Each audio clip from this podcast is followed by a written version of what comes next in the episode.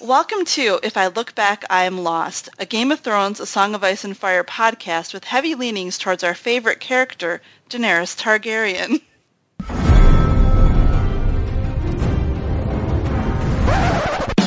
There, there was a bear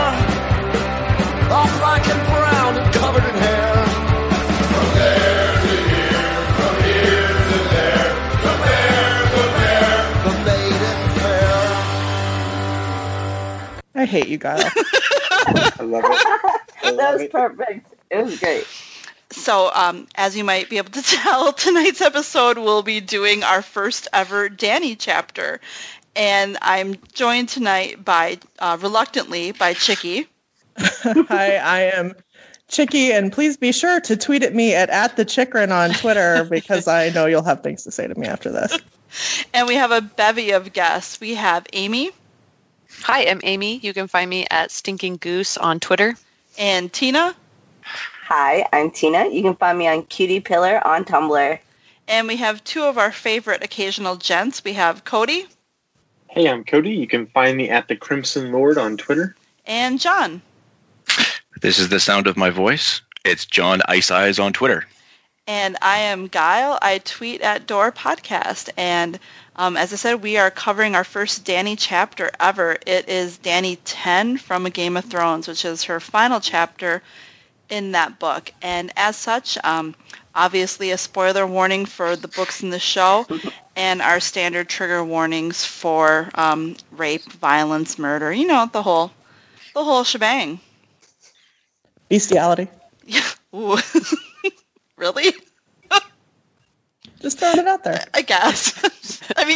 Sure. There's always new warnings. Um, so anyway, as we start the chapter, uh, our lovely Khal Drogo is dead, and the Dothraki are preparing his funeral pyre. As per custom, they slay one of the remaining stallions to kind of lair on the bottom level of the pyre, and then they put all of Drogo's worldly goods on the second layer and they want Danny to add her bride gifts to it, but she is like, nope, can't have them. Um, our good Do you friend, think that's normal? Is that like custom that like it seems like a bride gift should always belong to the wife, shouldn't it? well, Am I but I think here? because they because they're you know traditionally would go to the dosh khaleen, maybe they Mhm. figure they don't need anything. Mm. They're just gonna be around a bunch of other women. What could they possibly want things for? right, Yeah, they basically don't it's- exist anymore. right. Ex- I mean, Yeah, that's it's like exactly shared it. items. They're what items? I assume it's like they're shared, like the their marriage item. Like they got them as a like a because they're married. So now that he's dead, they're not. So those items should be returned to the fire. I don't know. All right, all, all your wedding gifts get returned. So when you if your husband Oh. dies, you have to give back your wedding gifts. This Wait, is that is that not what you guys do? What? God, that would suck, by the way. Just for the record. Here's your damn toaster. Um, it's like no one gets toasters anymore for a wedding, even. Like, that's not even a funny joke anymore. Um, sorry, apologize. Should have had a trigger warning for poor humor. Um, our good friend Mirri Maz Duur is watching her and tells Danny that she doesn't know what the hell she's doing. And she doesn't know the right spells for etc. But, you know, if Danny frees her, Mirri Maz will gladly help her. Hint, hint. Um, Danny doesn't want to hear it, and instead she has Jhogo whip her into silence. So Danny's um, not feeling the Mirri Maz love anymore after her betrayal with the death of Drogo. So Surprise, this- surprise. Yeah, exactly. Um, so the sun starts to set, and Jorah approaches her, and you know he tells her, "Don't follow Drogo into the grave." He tells her, you know, if you don't want to go to Vaes Dothrak and, and join the dosh khaleen, he'll take her east. Um, he says, and this grosses me out. We'll see all the wonders yet unseen, and drink what wines the gods see fit to serve. And it's like, oh, you're, she's like 13. You're so disgusting. No. Ugh. I mean, it's such a little thing, but it just, you know, reading back, it's just gross that he's basically run away with me, Khaleesi, and you know, she's a child. Mhm. I mean, none of the other none of the other options are particularly good either, but I, I feel like that was disgusting. Um, so Danny assures him that no, she's not going to die with Drogo. And as they continue to build the pyre, Danny addresses the Dothraki, and um, she tells them that you know from now on they're going to be her Khalasar, and she frees the slaves among them and, and tells them, "Go if you wish, no one will harm you. If you stay, it will be as brothers and sisters, husbands and wives." And you know this doesn't seem to go over particularly well. You know she doesn't really get much much of a reaction um, from that. It feels like the Dothraki just basically think she's like crazy at this point. Well, yeah, she's a woman saying my Khalasar. They're Yeah. probably like, what the hell? Like, is she for real? Like, what? Yeah. So she kind of continues on this path. She gives Jhogo, Aggo, and Rakharo her bride gifts, and she names them her names them Ko. And they all take the gifts, but refuse to give her their oath because she's a like explicitly they say because she's a woman. Um, she does name Jorah as the first of her Queen's Guard, and promises him a long sword, um, dragon forged and made of Valyrian steel. So it'd be interesting to see if um, that promise is ever kept. And Jorah, however, he does take that vow. He tells her he'll he'll obey her and die for her, whatever may come. We'll see how seriously he takes that vow within like Yeah. literally paragraphs. Um, Danny takes the you know a super hot bath, and then she bathes Drogo for the final time, and she braids bells into his uncut hair, and his you know he, his hair was of course uncut because he never lost a battle.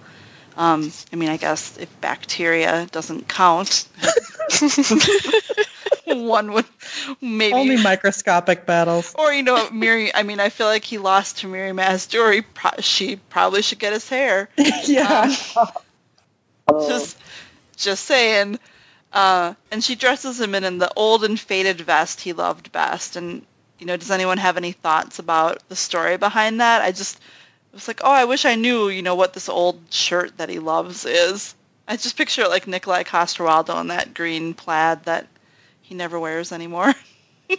like honestly, it's probably like the like one thing he wore all the time. Like that's the only thing he ever wore. So of course it's his favorite. He's a guy. When my this is gonna I'll have a little personal story because this is kind of this is one of my favorite chapters, but rereading it, there's not a ton of discussion points. I mean, I, I think we'll find some, but I'll um instead I'll, I'll share a personal story of one of my when my father passed away. You know, for the most part, I think you know it went as well as something like that could go, and you know there weren't arguments, there weren't fighting um, through the whole course of, of everything. But uh, one thing that did set me off is that he was buried in a sweater vest, and the man never wore a sweater vest a day of his life, and that still kind of makes me angry. So just you know, thumbs up to Danny for letting for bear you know for having him in his funeral in something that he actually wore and not some you know sweater. Where did it come from? Is it like something your mom bought him that she always wanted him to wear and she got the No, last word on it? Or like, I think she didn't want to, because I mean, that's like to I'll be to work. The man wore like short sleeve dress shirts and clip on ties, so that probably wouldn't have been that great. But I mean, like a nice polo shirt would have been fine, but a sweater vest, like, oh, it was just. What are you doing here in Wisconsin? I mean, the, a lot of people do get buried in Packer paraphernalia. I have to say. really? Oh my. Yeah, I mean it's really, you know, I I've been to multiple funerals where the person's been in Packer gear. So um Wow. yeah. Imagine the archaeologists who find that. what is these Packers? Oh, Anyway, wh- when I go, I'm definitely going to get buried in my Iron Maiden T-shirt, and that's basically the equivalent here, right? yeah, I mean and I kind of like that that's I like that we get that little bit of Drogo because I feel like you know, for all we bitch about the show like show Drogo kind of has more of a personality than book Drogo really did. Yeah. Um, you know, and just obviously Jason Momoa is like a force of nature that doesn't really translate into the, onto a page. So it's just kind of nice to see um, a little personal, a little more personality for Drogo here. Drogo's one of those characters now after having seen the show. Like when you reread, I, you can't not see Jason Momoa in Oh, yeah. there. As a, you know what I mean? Yeah. Like he's just he is Drogo from now on Yeah, I for me. Yeah, him and I think, you know, Varys. I have a like. There's a you know Varys. I have a really hard time not seeing Conleth Hill. You know, it's just Mhm. yeah. There's some characters that it's just. And when you read like descriptions of Roose Bolton, it's like I, I my brain won't let me do it. It's like nope, nope. Michael McElhatton, nope, not this guy. Don't believe it. Um, so anyway, uh, Drogo's laid down on the pyre with his head facing the Mother of Mountains, which is uh, far to the northeast at this point. Um, Danny asks for her dragon eggs, and Jorah, you know, he's like, Drogo doesn't need them, but if you sell one, we can go back to the free cities. Um, Guile, Yeah. um, I think you've moved past one of my favorite parts of the chapter, and I hate to stop you, Oh, but I think we need me. to to go backwards for a minute to Okay. when Danny was getting ready. Because something happened that just like, in case anyone wondered if George R. R. Martin has a vagina, I'm sure that he doesn't. Mhm.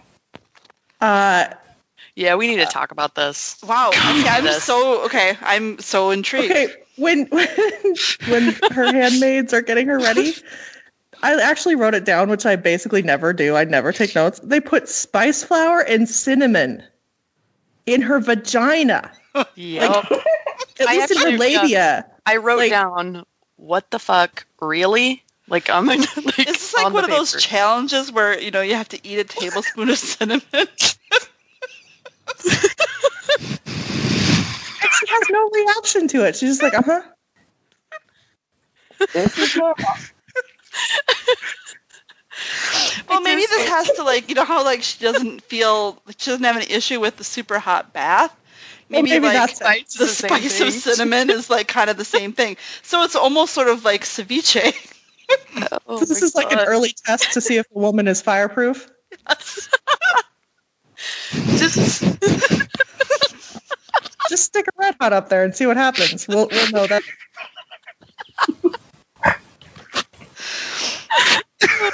Oh my god. Isn't his editor a woman though? or maybe not for this book. No, I actually not sure if she worked on a Game of Thrones. And like, why would they? My brain must have just like not let me read this because I why? why would why would you even think that that's something that people would do? His Oh. wife er, the early drafts and shit. Like Maybe she Nobody did the was same like, thing as I did, like just like thinking about his vest. There's, there's other references of of this happening in the books, right? Of like perfuming your Yeah, vagina. like, we talked and about, or your you guys stuff, but yeah, Yeah, it's not really a pulse point, but also I don't think cinnamon has traditionally been like a cleansing agent. Um, No. no. Wow, uh, it's really hard to come back from that. Sorry, but we couldn't let it go. oh no, No. absolutely not. So, I mean, essentially, we just literally think that George has no concept of the female body or stuff, or he's No. never like tried to eat cinnamon. like, I feel like doing the cinnamon challenge, you would immediately be like, yeah, no. like that would work too. Maybe more people need to do food challenges. And uh, George R. R. Martin, of all people, I feel like would have done food challenges. Um, Yeah, maybe not then though. yeah, that's But- true. It wasn't like a thing. You know we're gonna get mail from somebody who has done this. That's put, it, put They're gonna tell us it was cinnamon okay. up there. Yeah.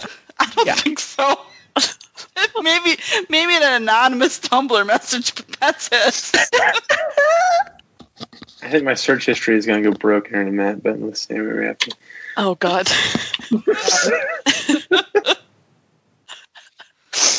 Oh, Can I'm just no references of that on the internet.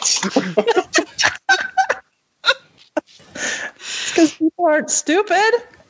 wow. I don't know why I never made that connection before. I just read it and was like, yep, okay. Just thinking it's something weird and just going to the next part of the chapter. no man. I wrote down like what the fuck, like Cinnamon. I made a note. It was. Yeah. It's, I don't ever remember noticing it before, but yeah, this time I'm like, what the holy hell is this? I yeah, I wow. It's just it, yeah. Anyway, sorry, I no, derailed. it, it's really it's really terrible. Oh my god, no wait. There is Okay. something. There- Oh my god. Okay, give us the Oh. give us the news. Yep. Well, hold on. I don't even think these websites are real though. I don't know. One of them is labeled femininehealthreviews.com and then it's forward slash cinnamon. oh Oh my my god. Has powerful something about antifungal properties, but I don't think it has Alright. anything to do with funerals. So Huh. well, we might have to take it all back. The more you know. Yeah. No. again, though, I do not recommend this. I'm not a doctor. I don't. Yeah, I feel like cinnamon- Close the Door needs to have a disclaimer at the end. Of Yeah. The Yeah. Here. Maybe is our trigger warning is for um yeah. Cinnamon is a po- also a potent antifungal. In some cases, cinnamon has anti-inflammatory properties. Yeah, I mean, who? Also, I just now thought she just like gave birth. Yeah. Mm-hmm. Yes. On top of that. Yes. Anyway. Yeah. It, Sometimes, uh, sometimes it's just too much. I just can't deal with it. With Yeah. George. This Well, is one of those times. yeah. This is definitely. Wow. Okay. Okay. Yeah, he, So, he tuned anyway. the reveal match to 11 on that one. Yes. So back to our story. Yep. Um, Danny, uh, Danny is gonna put the dragon eggs in the funeral pyre, and Drogo te- or Jorah tells her if she sells one, they can go back can go back to the free cities. If they sell them all, she'll be a rich woman for her for her whole life. And Danny tells him, they don't, you know, they were not given to me to sell. And you know, it kind of struck me that this is that point, one of the points where we see a character given an easy way out, and they don't, you know, she doesn't take it. You know, Danny's kind of given ways out quite a bit. It's sort of like one of like the Christ parallels, I think, that she has. And you know, I was thinking of of other characters, and it's almost. I was actually trying to think of characters that do take the easy way, and I couldn't necessarily. You know, the one example I kind of have was of Stannis. Um, you know, using the Shadow Baby to kill Renly was, but it wasn't like we don't see him making that choice. You know, we see a lot of characters making the choice to do the hard thing. You know, we see Asha with the reader, t- the reader saying, you know, just you know, you'll be my heir. Just hang out here. It'll be fine. And you know, she does the hard thing. We see, you know, Brienne, no chance and no choice, doing doing the hard thing. We see all these characters making those choices. You know, Jon kind of um, you know, again and again. But you know, can you guys think of examples where we do see people kind of taking the the easy way out? Hmm. Hmm. Well, Jaime pushing Bran up. I the was just window. thinking. Oh yeah, Yeah. okay, that's a really good. Yeah, I mean, that's probably one of the best examples. That's the we're not going to do this the hard way. Yeah. All right. I don't know. I'm trying to think. I can't think of anything else off the top of my head. Yeah. And then making Jon a bastard instead of him really being a Targaryen. Oh, that's That's- true. I mean, in some ways, it's like no any choice Ned made. I feel like is a Mm. was probably the hard way, or um, you know, Kamo is not participating. she, she did she did type in the chat. You know, Robert was was all about the easy way of um Oh yeah. Yeah, Everything. that's true. Oh, of yep, everything. So maybe he is that you know he is that example of of doing things the easy way. Um, Our good friend Tyrion probably did that like a shitload. I can't think of any specifics, but that's Oh. totally that's totally his style. He's such a Yes. fucking jerk. Mm. we turned everyone against him. I love it. Um, so Danny places her eggs around Drogo's body, and she notices that Mirri Maz is still watching her. And Mirri Maz tells her she's mad. And Danny asks, "Is it so far from madness to wisdom?" Which is like the most Targaryen thing ever to ask. Um, and then she tells Jorah to bind Mirri Maz to the pyre. And Jorah, who you'll note several paragraphs ago um, vowed to always obey her, immediately refuses. Yeah. and, and like a minute into their relationship, Danny has to remind him of his oath. So it's really not starting his job off on the right foot here. Um, Mirri Maz promises Danny that she won't hear her scream, but Danny tells her she doesn't care. It's not her scream she wants, only her life. I remember what you told me, she says. Only death can pay for life. And, you know, this statement finally puts fear in Mirri Maz's eyes. So they have everything prepared and they wait. And I, I have a real short little passage of just kind of explanatory of what's going on that I liked uh, that I'm going to read. Uh, when a horse lord dies, his horse is slain with him, so he might ride proud into the nightlands. The bodies are burned beneath the open sky, and the Khal rises on his fiery steed to take his place among the stars. The more fiercely the man burned in life, the brighter his star will shine in the darkness. Jhogo spied it first. There, he said in a hushed voice. Danny looked and saw it low in the east. The first star was a comet burning red, blood red, fire red, the dragon's tail. She could not have asked for a stronger sign. Um, Is is that's the is this the first time the comet's mentioned in like ever? I know they start the book off in Clash that way. Is it mentioned in Game of Thrones before this chapter? I think it is mentioned. Um, Okay. Oh. I think it might be mentioned in Sansa's final chapter. Okay. I think, but um, I don't have it online to search Yeah. to see, but I'm looking right now. Uh, let's see. because that was something I had kind of missed, even Yeah, doing a couple rereads. 66. Um, let me see. Uh, Maester Luwin agreed. oh, it Measuring was shadows. maybe Luwin's okay. Yeah, noting the position of the comet that hung low in the morning sky. Okay. Yeah. Okay. So we see it in in Bran's chapter. Um, Okay. so they start the fire, and and Mirri Maz, of course, really does scream. Um, but eventually, she's drowned out by the roar of the flames. And there's a couple passages for Danny that it was. It's really the way that in her narration she describes the fire that makes Yeah. her like the most Targ of Targ. So I just I had a couple to read. Um, she had sensed the truth of it long ago, Danny thought as she took a step closer to the conflag- conflagration. But the brazier had not been hot enough. The flames writhed before her like the women who had danced at a wedding, whirling and singing and spinning, their yellow and orange and crimson veils, fearsome to behold, yet lovely, so lovely, alive with heat. Danny opened her arms to them, her skin flushed and glowing. This is a wedding too, she thought. Mirri Maz Duur had fallen silent. The god's wife thought her, her a child, but children grow and children learn. Um, she steps further into the flames and she starts to see these these kind of cool visions. She she says the flames were so beautiful, the loveliest things she had ever seen. Each one a sorcerer robed in yellow and orange and scarlet, swirling long smoky cloaks. She saw crimson fire lions and great yellow serpents and unicorns made of pale blue flame. She saw fish and foxes and monsters, wolves and bright birds and flowering trees, each more beautiful than the last. She saw a horse, a great gray stallion limbed in smoke, its flowing mane a nimbus of blue flame. Yes, my love, my son, my son and stars. Yes, mount now, ride now. Um, so she's super into the fire. Yeah. Yeah, and having these visions of Drogo, which is just like I don't even know if it's supposed to be real. It's so hard to tell. yeah, what do you guys think? Is she, you know, is she just kind of spacing out, or is she really, you know, is she really seeing what she's seeing?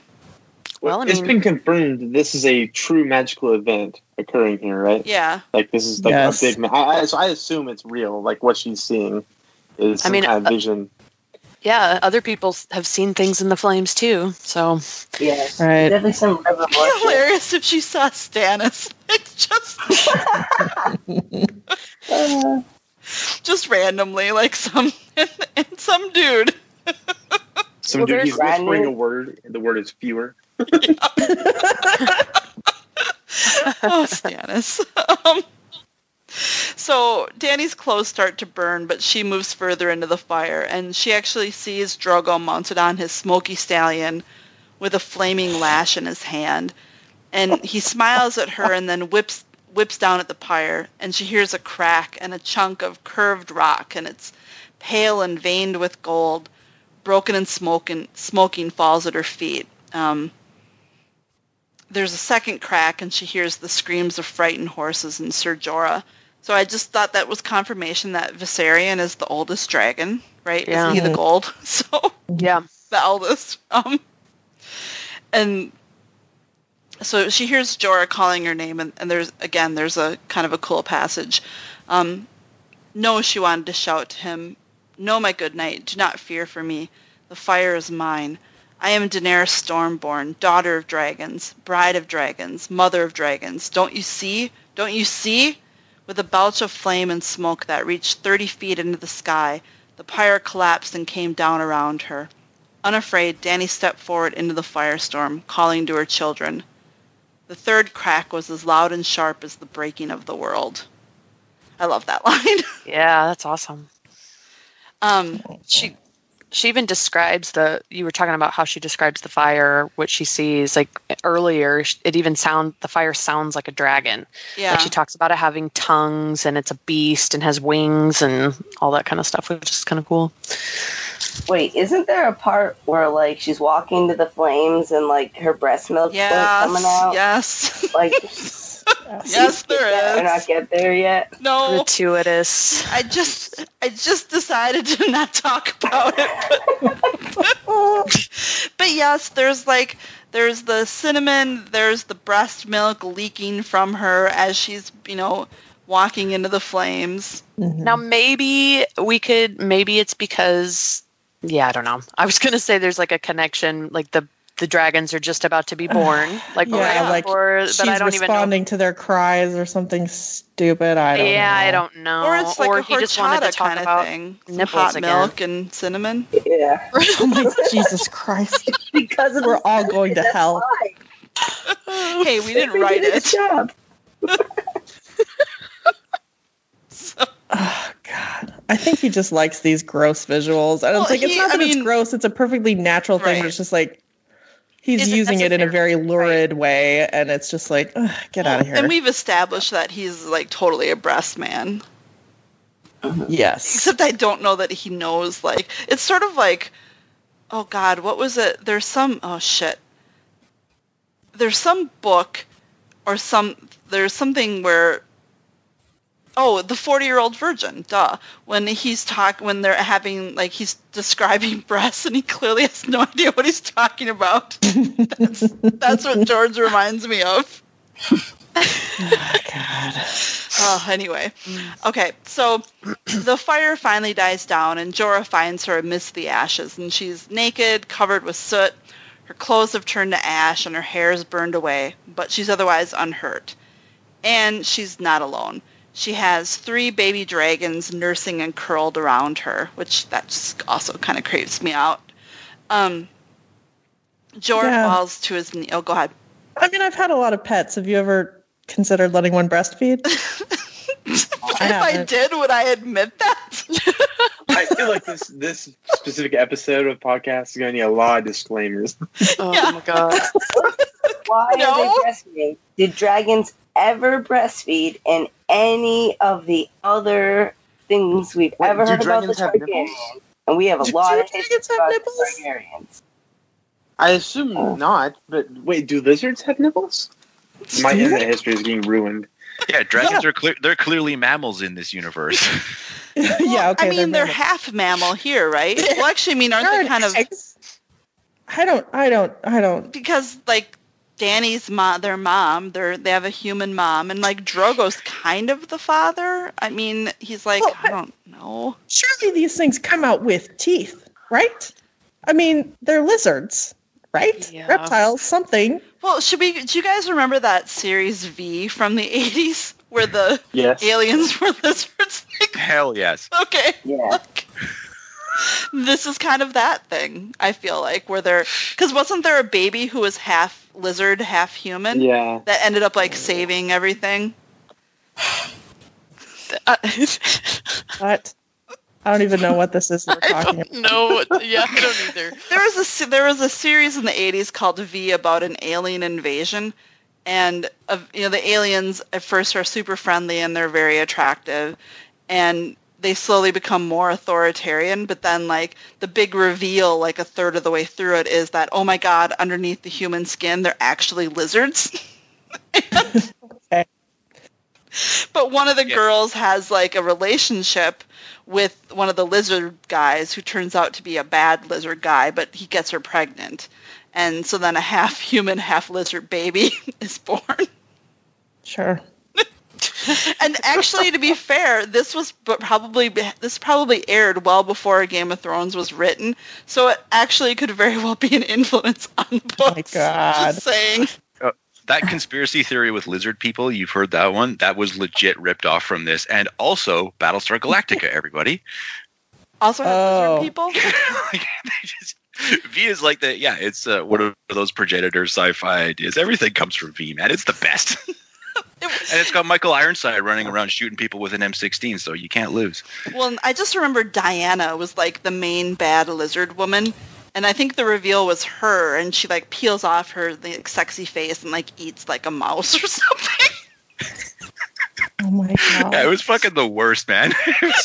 The worst, I've but yet of also the best. I haven't either. This must be one of the periods the- when my parents didn't allow us to have a TV No, or something. In the 2000s, I want to say 2008. They did a remake. It was a remake, and it's lasted for one season. Yeah.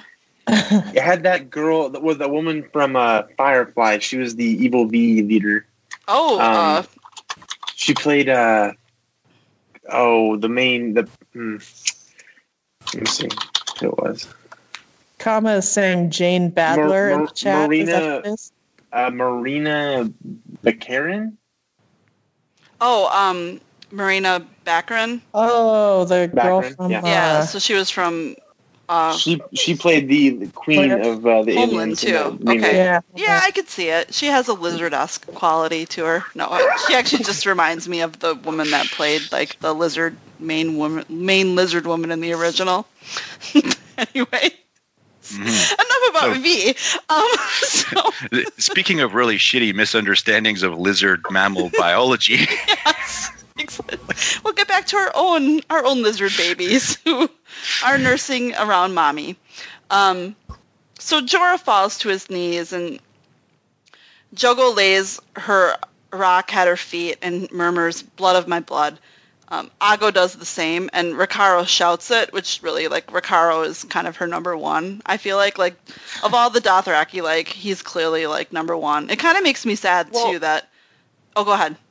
Oh no, keep going. I just have a thing to add after that. Oh, sure. I didn't was just going to say that I um it makes me a little, you know, this is actually one thing that wasn't D&D's fault in that some of the Dothraki that we got to know in season 1 like Rakharo and Irri they you know, they kind of didn't last season 2 not necessarily out of the writers desires, but the actors went on to other things and it's it's too bad because the Dothraki went from having people that we knew and that had personalities to kind of being a you know not they're they're no distinguishing people amongst them and i think that's something that's Mm. hurt the show in in subsequent seasons that you know there aren't any you know danny's entire military is now grey worm mm-hmm. yeah, that's true. and it you know and you know emilia clarke obviously needs more of a ensemble to work with and you know just her season one ensemble seemed to be really good and like basically almost all of them are gone and it's kind of a Yeah, shame. now it's just Yeah. Grey Worm and Missandei, isn't it? yeah and you know jorah i guess whatever Mm. looking all sad and shit um but I thought it was cool. Rakharo it, earlier when she first is telling them like, "Hey, you're here's my bow, here's my uh, whip," and they're turning her down. The other two are almost kind of sheepish about it. They're like lowering their Yeah. eyes and almost kind of embarrassed. And Rakharo is very at first like, "Hey, I'm gonna take you to the Dosh Khaleen. That's it." He's a little bit more. I'm not gonna be your blood rider, but yet he's the one that shouts at the yeah end. like And the, yeah, I thought that was kind of cool. Um, so before you know, so we're at the end of the chapter, and you know, it's obviously a very famous ending, and I, I can't resist reading it. But before I read it, I wanted to read a little, pa- a tiny little passage from the chapter directly before this chapter, and then come back to this one. So in the chapter before this, it's, Ca- it's Catelyn's last Game of Thrones chapter, and this is the very end of that chapter. Um, the the river will, the the river lords were rising too. Blackwood and Bracken and Mallister, houses who had never ruled from Winterfell. Yet Catelyn watched them rise and draw their blades, bending their knees and shouting the old words that had not been heard in the realm for more than three hundred years, since Aegon the Dragon had come to make the Seven Kingdoms one. Yet now they were heard again, ringing from the timbers of her father's hall. The King in the North, the King in the North, the King in the North. Um, so that's the ending of that chapter. And then we immediately go to this chapter, which is the last chapter in the book. And this is how it ends. And after them came her handmaids, and then the others, all the Dothraki, men and women and children. And Danny had only to look at their eyes to know that they were hers now, today and tomorrow and forever, hers as they had never been Drogo's. As Daenerys Targaryen rose to her feet, her black hissed, pale smoke venting from its mouth and nostrils. The other two pulled away from her breast and added their voices to the, to the call, translucent wings unfolding and stirring the air. And for the first time in hundreds of years, the night came alive with the music of dragons. Um, you know, like, it's almost the exact same ending, the two, two chapters in a row. Everybody gets to be a king or a queen now. Well, isn't it? Do you guys feel, you know, is it almost like, is it almost dishonesty from George to have Robb have that that ending in this book and to like set something up that he at this point I think he you know he already knew what he you know he already knew that Robb wasn't. No, that's the, the honesty. That's the honesty. What happens to Robb is honesty. What's going on with Danny is bullshit. I mean, like she's just so grossly overpowered compared to everyone else in the story the minute that she gets these dragons and it just can never be undone. I mean, he tries to like you know, give her stumbling blocks and everything along the way. I mean, you know, that's a lot of what'll happen in Clash and, you know, again by the time she gets to dance, but I mean, really? Three dragons? Obviously she's going to win everything. Duh. The Well, how many dragons- bombs, Westeros. I mean, I mean, how many dragons does she have at the end of of a Dance with Dragons?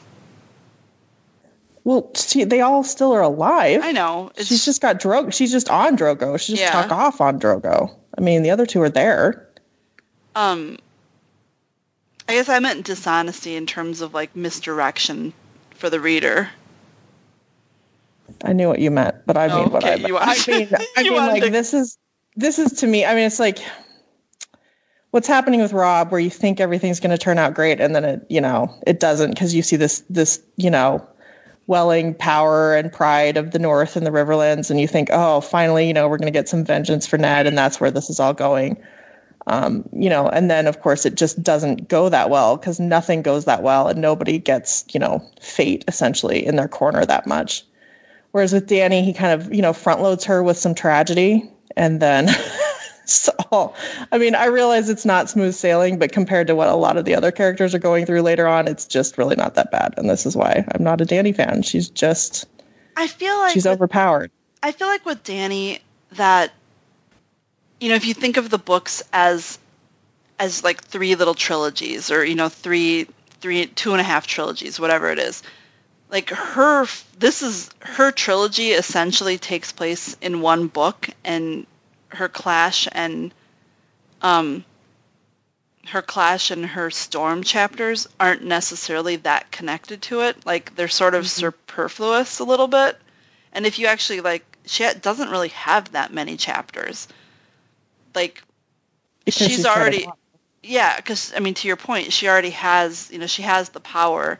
And it's consol- you know it's a little bit of consolidation of the power but it's not the you know it's not everything going to hell it's not like her um it's not things going sideways for her yet So you know the things that we see happen to Robb or the things that happen to Jon, etc. Like, you know, I don't know that they just haven't happened for her yet. Maybe. I mean, if we take the show into account, I know that's we might never get Winds, so that's kind of what we have to do. But if she does lose two of her dragons, or even just one, do you, do you think that knocks her down the power level a bit? A little, but I mean, obviously she does win. Yeah. You think, or do you think that she goes Yeah, mad? I think. I don't think so in the end. I mean, I think he's always going to hint at it. I think he's going to leave it an open question just because fandom's so in love with it. But I mean, I, I think she wins. I mean, like, I really do think she will win. I really do think it's Danny. Do you think I think she's so. alive? Because I feel like if we're going to go for the biblical aspects of it, she's kind of like the John the Baptist. That's going to, you know, if she doesn't go crazy, she's going to like she's going to die before, you know, she's going to die in in like the battle. Even if at one point he had thought that he would do that, I think the position that Danny holds in the culture, quite frankly, um, as she is considered, despite what some of us who really have studied the background material, she's considered very much a feminist icon. And I would be shocked if he fridges her in the end to give it to Jon or her son or something. Oh, Um, I mean, it would surprise me a little. to give it to Sansa or to, you know, I mean, there's Oh well, Sansa's never going to be the queen of the Seven Kingdoms. That's Well, do you think there's going to be a Queen of the Seven Kingdoms? I would like to think no one will be, but I mean, I just don't think he's going to fridge Danny in the end. I don't think he can do it. I don't think he, Yeah. I, even if he intended to at one point, I don't think he will now. Because I mean, if there's, it's hard to imagine her living in a world where there's more than one of the, you know, when there's not a united throne. Like, it doesn't seem like that's a world she could easily inhabit. You know, like is she going to be the queen? Yeah. You know, is she going to go to Dragonstone and? Well, she's know, not going to be rule an like the first president of the Republic, if that's what you're asking. No. Right. You I know. think she'll restart the civilization of Valyria. Yeah. I mean, her and Maybe Uncle that's Jerry. it. Maybe she rides off on a dragon into the sunset. I mean, like, I could possibly see that. I just can't imagine him actually fridging her at this point. It's such a well-known phenomenon, especially in in genre fiction. I would be shocked if he does it. Like, Even if honestly, it's like shocked. The heroic death to save the world. yeah, yep. Because it won't be perceived that way. Hmm. Maybe. I mean, I still, I still have a hard time seeing her make it to the end. I mean, I mean, I agree with you. I Yeah. think I, I'm not sure he intended for her always to, but Yeah. I, I mean, I don't, I don't. Now I don't. I think she's she's 100 percent all the way. so when you guys, so that you know, for those of you especially that maybe read the books before the show, you know, how did you feel about Danny at the end of this book? Like, I have, you know, there's a lot of negativity towards her. I feel like, but Right. I don't know how you could just read this book as, you know, read this book by itself and not like read this last chapter and like be totally 100% behind her. Yeah, I yeah, read I like her now. At this point, I remember liking her Yeah. at this point. I read the books before the show, or you know, kind of read at least book one Yeah. before the show for sure. And this was like her whole story, her whole arc in Game of Thrones, like where she starts and now she ends up, and that that final line, you know, the night came alive with the Mhm. music of dragons. I mean, that was like, holy shit, what? You know, I mean, Danny, like Team Danny, you know, one hundred percent. Like I, she's so confident in this chapter. Um, you know, she's commanding and demanding and um, Like she feels magic like and dragons and the whole thing. Like it, it, it was awesome to read Yeah. the first time for sure.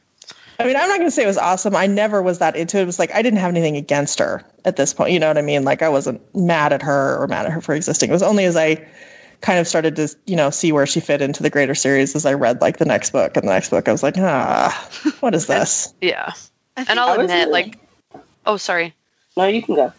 Oh, I was just gonna say I I am one of those people that has never really read much fantasy ever, uh, and picked up a Game of Thrones because it was recommended and kind of was I don't know dragons really, knights and maidens what? And I mean just ate it up. Like I thought it was the coolest thing I'd ever read. So. I was really excited when um with this chapter when I read it because I just remembered the first chapters where she's just like the meek little girl, and I was just like, look at her now, look at her, she's got everything she wants to get back what she deserves, and I was totally Team Danny. I like I love all the characters. I really don't hate any of them, so I was just so on board from that chapter with her. yeah. I mean, I'm still like very much on board with Danny. Like, I don't. I find her chapters in A Dance with Dragons, other than the final two, I don't really find her storyline interesting, and I, you know, that doesn't necessarily completely sour me on the character. I, you know, I hope that she doesn't go mad because I think, I don't know. I mean, I I have faith, or I would like to be able to have faith in the character that she's not going to be some you know fire happy mad woman of questionable you know of questionable morality going forward. Like I'd like her to kind of go out. I'd like her to go out a hero. Um, I think you know that's probably the best end that she can have is to be that you know she's kind of the she's not the person who can build something. You know, she's the instrument of, you know, she's the instrument of something else or of someone else. She's Aegon reborn. I mean, that's what she's supposed to be. yeah, and I, you know, but I still like her. I, I, I don't, like I said, I, I don't really find her storyline to be super interesting until the very end of, of Dance, which her la- I love her last two chapters, but yeah. I knew there was no way in hell I would get any of any of anyone else in the podcast to read those.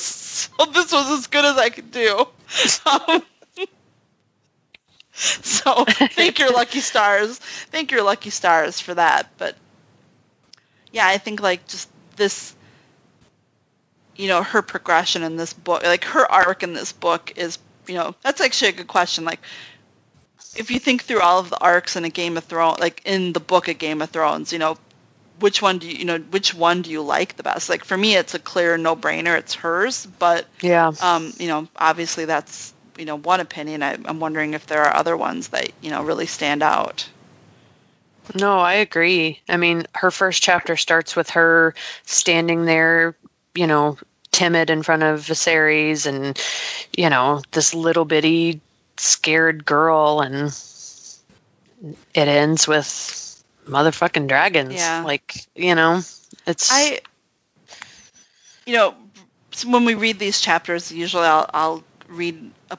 couple before and after just to kind of get a sense of of where it sits in the book. And this one i was reading some of the last chapters of the various characters in a game of thrones and um you know bran's last chapter is really affecting. And Mhm. just you know like osha has this great you know after they get the raven with news of of ned's death you know osha get osha has this reaction like you know bran asks what it is and she just says you know what it is and it's just kind of like chills from that like and I, it makes me think of his arc you know where he comes from this like little you know eight year old boy to the end where he you know is you know par- you know essentially like paralyzed but is you know having having all the super you know the supernatural effects on him. So it's just like i think that's another really good um not as triumphant. And maybe that's part of the reason that this chapter sticks with us too is you know there are so few. I mean we can probably count on one hand the number of triumphant moments in this series and you know that asshole gives us two in a row in the first book. He, he, Yeah. he really set us up to think there are going to be some more triumphant moments. And boy we really i mean what do we get after this? We get like jaime in the bear pit. We get like stannis beating Well, the wildlings and Tyr- you know Tyrion, Tyrion, the victory, the Tyrion side winning at the Blackwater does feel like a triumph, even though you're also, you know, rooting for Stannis a little bit. But yeah, well, I mean, I think in many ways you're just describing how a Game of Thrones is just a much tighter and better written book than most of the rest of the series. I mean, Isn't that part of why it's so satisfying and so good? Because it's a complete novel.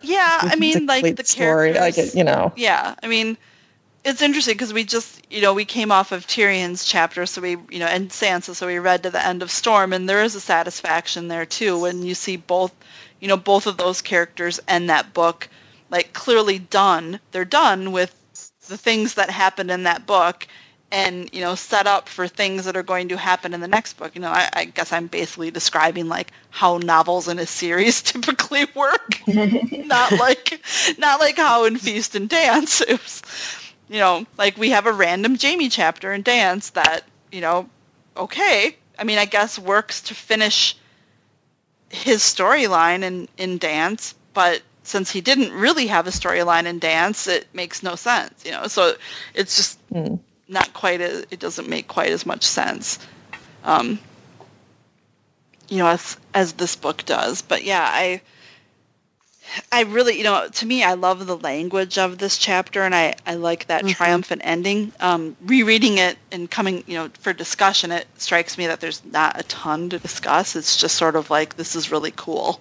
and what the fuck's up with the cinnamon like, right. It's just like all of the things she has to overcome in this first book. You know, she she she conquers the wedding.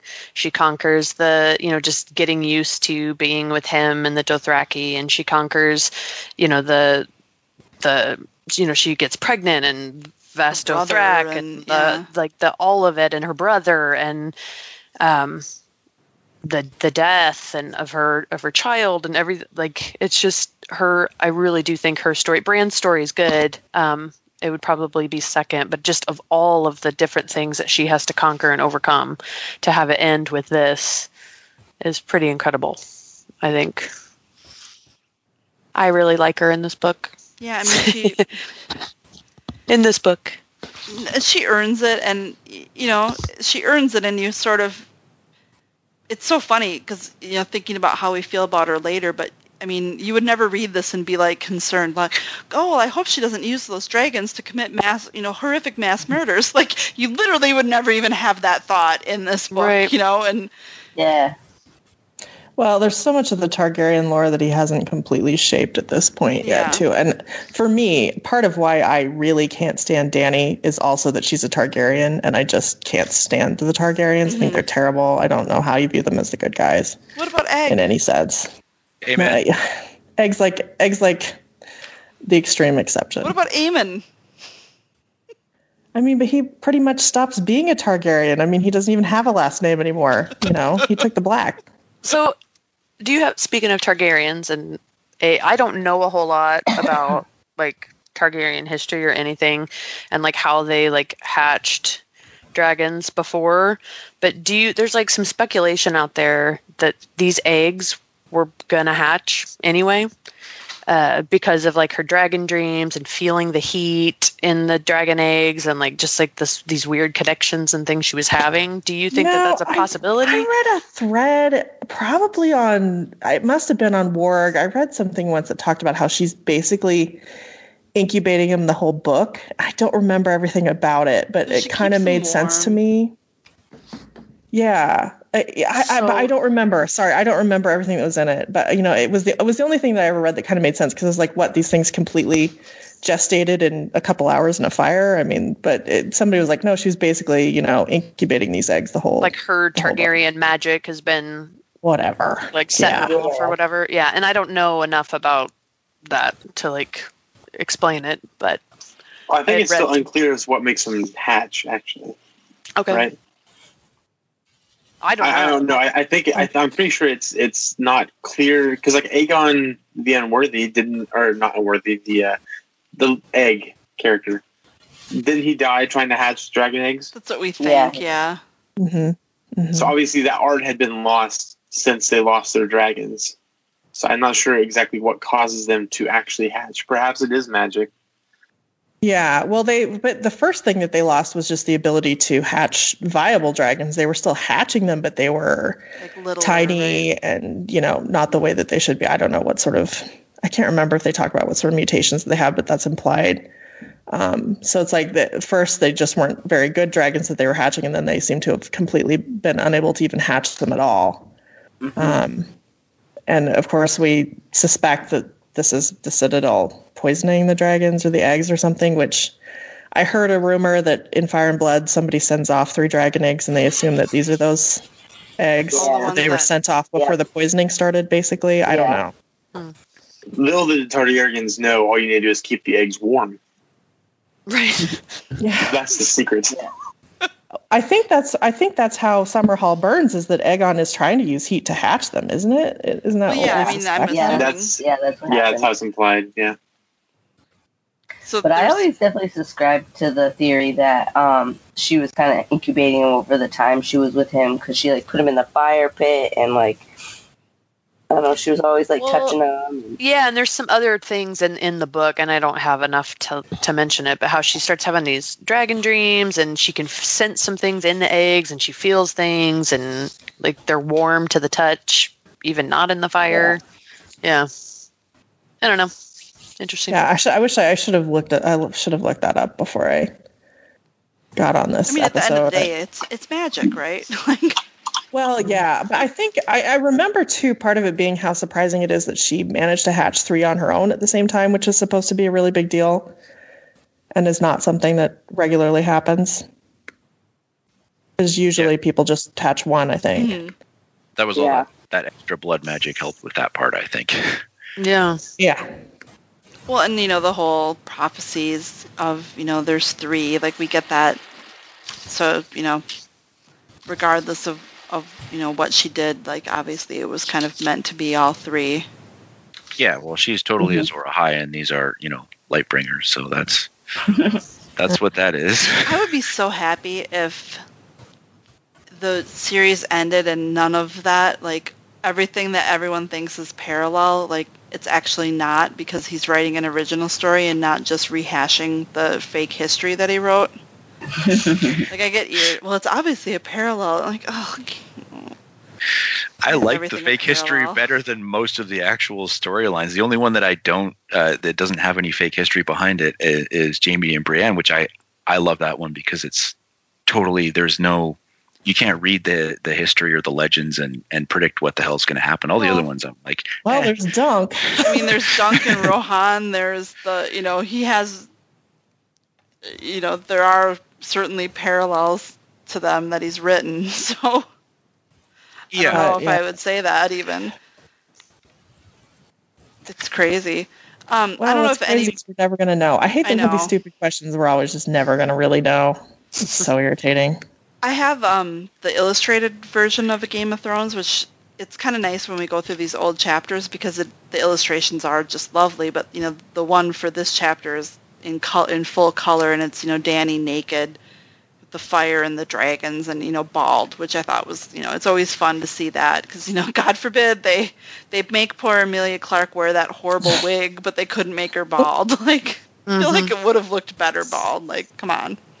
Um, but at least she didn't have to wear the terrible short hair like Cersei has had to for Yeah. for several years.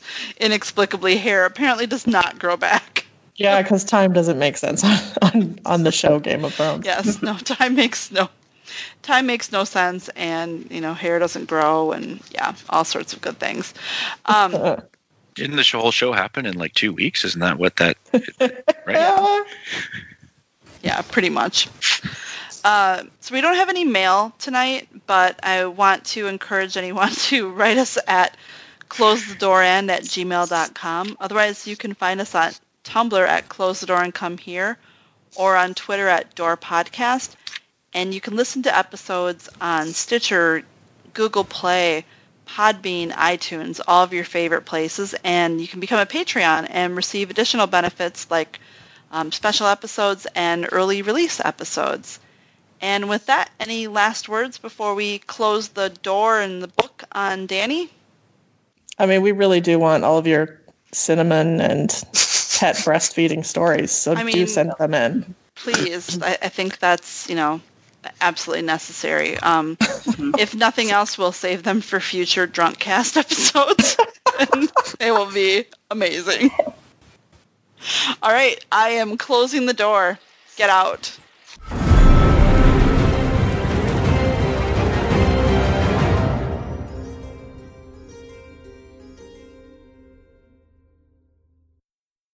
Red hots up the vagina? What the hell?